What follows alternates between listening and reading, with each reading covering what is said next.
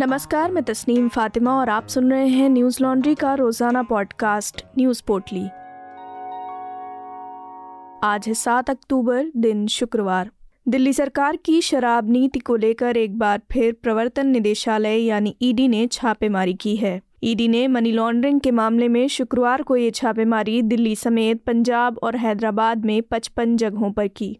बता दें कि दिल्ली की शराब नीति में सीबीआई की एफआईआर के बाद ईडी ने मनी लॉन्ड्रिंग का मामला दर्ज किया था। हालाँकि दिल्ली सरकार ने 17 नवंबर 2021 को लागू अपनी नई शराब नीति को वापस लेते हुए 1 सितंबर 2022 से पुरानी शराब व्यवस्था बहाल कर दी थी। इस छापेमारी के बाद आम आदमी पार्टी प्रमुख और दिल्ली के सीएम अरविंद केजरीवाल ने ट्वीट करते हुए कहा 500 से ज़्यादा रेड तीन महीनों में सीबीआई, ईडी के 300 से ज़्यादा अधिकारी 24 घंटे लगे हुए हैं। एक मनीष सिसोदिया के खिलाफ सबूत ढूँढने के लिए कुछ नहीं मिल रहा, क्योंकि कुछ किया ही नहीं। अपनी गंदी राजनीति के लिए इतने अधिकारियों का समय बर्बाद किया जा रहा है। ऐसे देश कैसे तरक्की करेगा? आपको बता दें कि दिल्ली के उपराज्यपाल वी के सक्सेना ने दिल्ली की आबकारी नीति को लेकर सीबीआई जाँच की मांग की थी, जिसके बाद इस मामले से जुड़े हुए 11 अधिकारियों को सस्पेंड भी किया गया। एनडीटीवी की खबर के अनुसार इस मामले में ईडी अब तक 103 से ज़्यादा जगहों पर छापेमारी कर चुकी है। पिछले महीने ही प्रवर्तन निदेशालय ने शराब कारोबारी समीर महेंद्रू को गिरफ़्तार किया था। इसके साथ ही दिल्ली आबकारी नीति घोटाले में गिरफ़्तार हुए आम आदमी पार्टी के संचार प्रभारी विजय नायर को गुरुवार को दिल्ली की एक अदालत ने दो हफ्तों की हिरासत में भेज दिया था।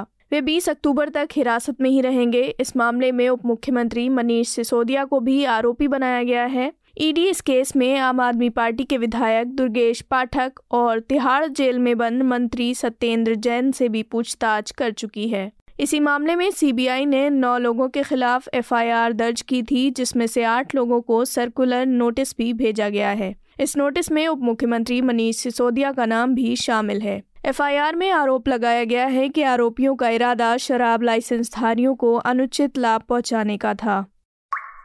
शुक्रवार को प्रवर्तन निदेशालय ने नेशनल हेराल्ड मामले में कर्नाटक कांग्रेस अध्यक्ष डी शिव कुमार से पूछताछ की। नेशनल हेराल्ड से जुड़े कथित मनी लॉन्ड्रिंग के मामले में शिव कुमार से दिल्ली के ईडी ऑफ़िस में ये पूछताछ की गई। ईडी कार्यालय जाते समय शिव कुमार ने मीडिया से बातचीत में कहा कि वे कानून का पालन करने वाले नागरिक हैं, इसलिए केंद्रीय एजेंसी के सामने पेश होने जा रहे हैं, जबकि उन्हें ये भी नहीं पता कि उन्हें क्यों बुलाया गया है। बता दें कि शिव कुमार कर्नाटक की सीमा में दाखिल हो चुकी कांग्रेस की भारत जोड़ो यात्रा का प्रबंधन देख रहे हैं। यात्रा में शामिल होने के लिए उन्होंने ईडी से इक्कीस अक्टूबर तक पेशी से छूट मांगी थी। हालाँकि ईडी ने 7 अक्टूबर को दिल्ली में एजेंसी के सामने पेशी से छूट देने की उनकी अर्जी को खारिज कर दिया था। ईडी ने शिव कुमार को उनके भाई और सांसद डी के सुरेश समेत नेशनल हेराल्ड अखबार से जुड़े मनी लॉन्ड्रिंग के मामले में जारी जाँच के तहत पूछताछ के लिए बुलाया था। ईडी के सहायक आयुक्त कुलदीप सिंह द्वारा शिव कुमार को एक नया संदेश भेजकर शुक्रवार को पेश होने के लिए कहा गया। सिंह द्वारा भेजे गए इस मेल में लिखा गया है, आपको एक बार फिर निर्देश दिया जाता है कि 23 सितंबर 2022 के समन के अनुसार आप 7 अक्टूबर को अपना बयान दर्ज कराने के लिए मेरे कार्यालय में पेश हों। बता दें कि शिव कुमार इससे पहले 19 सितंबर को ईडी के सामने पेश हो चुके हैं। आय से अधिक संपत्ति जमा करने से जुड़े मामले में उनसे पहले भी पूछताछ की गई थी। वहीं ज्ञात हो कि नेशनल हेराल्ड मनी लॉन्ड्रिंग मामले में ईडी पिछले कुछ महीनों में सोनिया गांधी, राहुल गांधी, मल्लिकार्जुन खड़गे और पवन बंसल सहित कांग्रेस के कई अन्य वरिष्ठ नेताओं से पूछताछ कर चुकी है। हर साल की तरह इस बार भी न्यूज़ लॉन्ड्री का मीडिया रंबल कार्यक्रम शुरू होने जा रहा है। आप 8 अक्टूबर तक ऑनलाइन रजिस्ट्रेशन करके 14 और 15 अक्टूबर को होने वाले इस कार्यक्रम में भाग ले सकते हैं। ये कार्यक्रम दिल्ली के इंडिया हैबिटेट सेंटर में होगा। इस बार के मीडिया रंबल में Sophie Zhang, Kanchan Gupta, Sucharita Tyagi H R Venkatesh, Meena Kotwal R J Saima के अलावा कई अन्य लेखक, फ़िल्म निर्माता और पत्रकार भी शामिल होंगे। अगर आप न्यूज़ लॉन्ड्री के सब्सक्राइबर हैं तो आप इसमें मुफ़्त में भाग ले सकते हैं। मीडिया रंबल रजिस्ट्रेशन के लिए www.themediarumble.com पर जाएँ। डॉलर के मुकाबले रुपए में शुक्रवार को फिर से ऐतिहासिक गिरावट दर्ज की गई। शुक्रवार को हुई रिकॉर्ड गिरावट के साथ रुपया अब एक डॉलर के मुकाबले बयासी रुपये तैतीस पैसे के सार्वकालिक निचले स्तर पर पहुँच गया है। रुपए में आज 16 पैसे की गिरावट दर्ज की गई। गुरुवार को पिछले सत्र में रुपया इक्कीस रुपये अट्ठासी पैसे पर बंद हुआ था। कच्चे तेल की कीमतों और डॉलर सूचकांक में मजबूती के चलते अमेरिकी डॉलर के मुकाबले रुपया गुरुवार को भी पचपन पैसे गिरकर बयासी दशमलव एक सात प्रति डॉलर के सार्वकालिक निचले स्तर पर पहुँच गया था।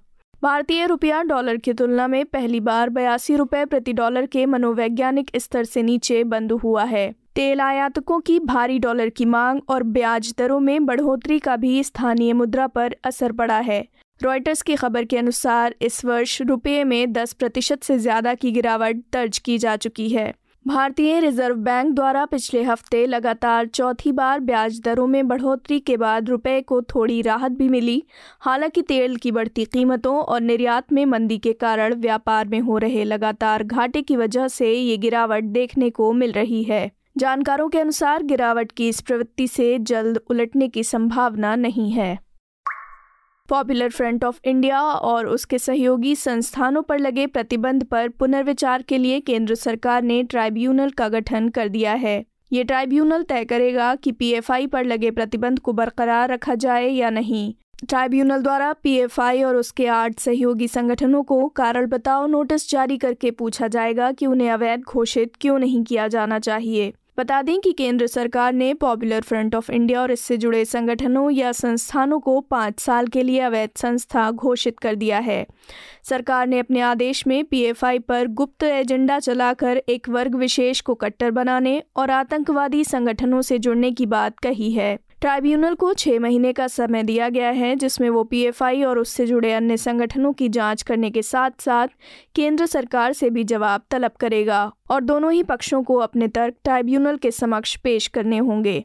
गौरतलब है कि 28 सितंबर को आतंकवाद विरोधी कानून यूएपीए के तहत पीएफआई और उसके सहयोगी संगठनों पर वैश्विक आतंकी समूहों से संबंध रखने और देश के भीतर विध्वंसक गतिविधियों से जुड़े होने के लिए प्रतिबंध लगा दिया गया था। प्रतिबंध से पहले सुरक्षा एजेंसियों ने संगठन के कई ठिकानों और इससे जुड़े लोगों के यहाँ छापेमारी की। राष्ट्रीय जाँच एजेंसी एएनआई और प्रवर्तन निदेशालय ईडी द्वारा अलग अलग राज्यों में पीएफआई के मौजूदा ठिकानों पर कई दिनों तक छापेमारी की गई थी। साथ ही संगठन के महासचिव अनीस अहमद सहित बड़ी संख्या में लोगों को गिरफ़्तार किया गया। सरकार ने पीएफआई से जुड़े जिन संगठनों पर रोक लगाई है, उनमें rehab India foundation, campus, front of India, all India imam council, national confederation of human rights organisation, national women front, junior front, empower India foundation और रिहैब फाउंडेशन शामिल हैं। इस साल के नोबेल शांति पुरस्कार की घोषणा की जा चुकी है। इस वर्ष ये पुरस्कार बेलारूस के मानवाधिकार कार्यकर्ता एल्स बियालियात्सकी, रूस के मानवाधिकार संगठन मेमोरियल और यूक्रेन के मानवाधिकार संगठन सिविल लिबर्टीज को संयुक्त रूप से देने की घोषणा की गई है। ये दोनों संस्थान मानवाधिकार के लिए काम करते हैं। पुरस्कार की घोषणा के साथ नोबेल प्राइज कमेटी ने अपने बयान में कहा पीस प्राइज से सम्मानित व्यक्ति और संस्थाएँ अपने अपने देशों में सिविल सोसाइटी का प्रतिनिधित्व करती हैं। उन्होंने सालों तक सत्ता की आलोचना के अधिकार और नागरिकों के बुनियादी अधिकारों के संरक्षण के लिए काम किया है। उन्होंने युद्धों, अपरा, उन्होंने युद्ध, अपराधों और सत्ता के दुरुपयोग के मामलों में डॉक्यूमेंटेशन के लिए भी बेहतरीन काम किया है। वे शांति और लोकतंत्र के लिए सिविल की अहमियत को दिखलाते हैं। गौरतलब है कि नोबेल शांति पुरस्कार 1901 से 2022 के बीच अब तक 103 बार 140 विजेताओं को दिया जा चुका है। इनमें 110 व्यक्ति और 30 संस्थान शामिल हैं। इस क्रम में international committee of red cross को तीन बार ये पुरस्कार मिला है। रेड क्रॉस को ये पुरस्कार 1917, 1944 और उन्नीस में मिला।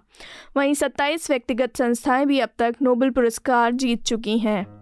आज की पोटली में बस इतना ही। कल लौटेंगे खबरों की नई पोटली के साथ। नमस्कार।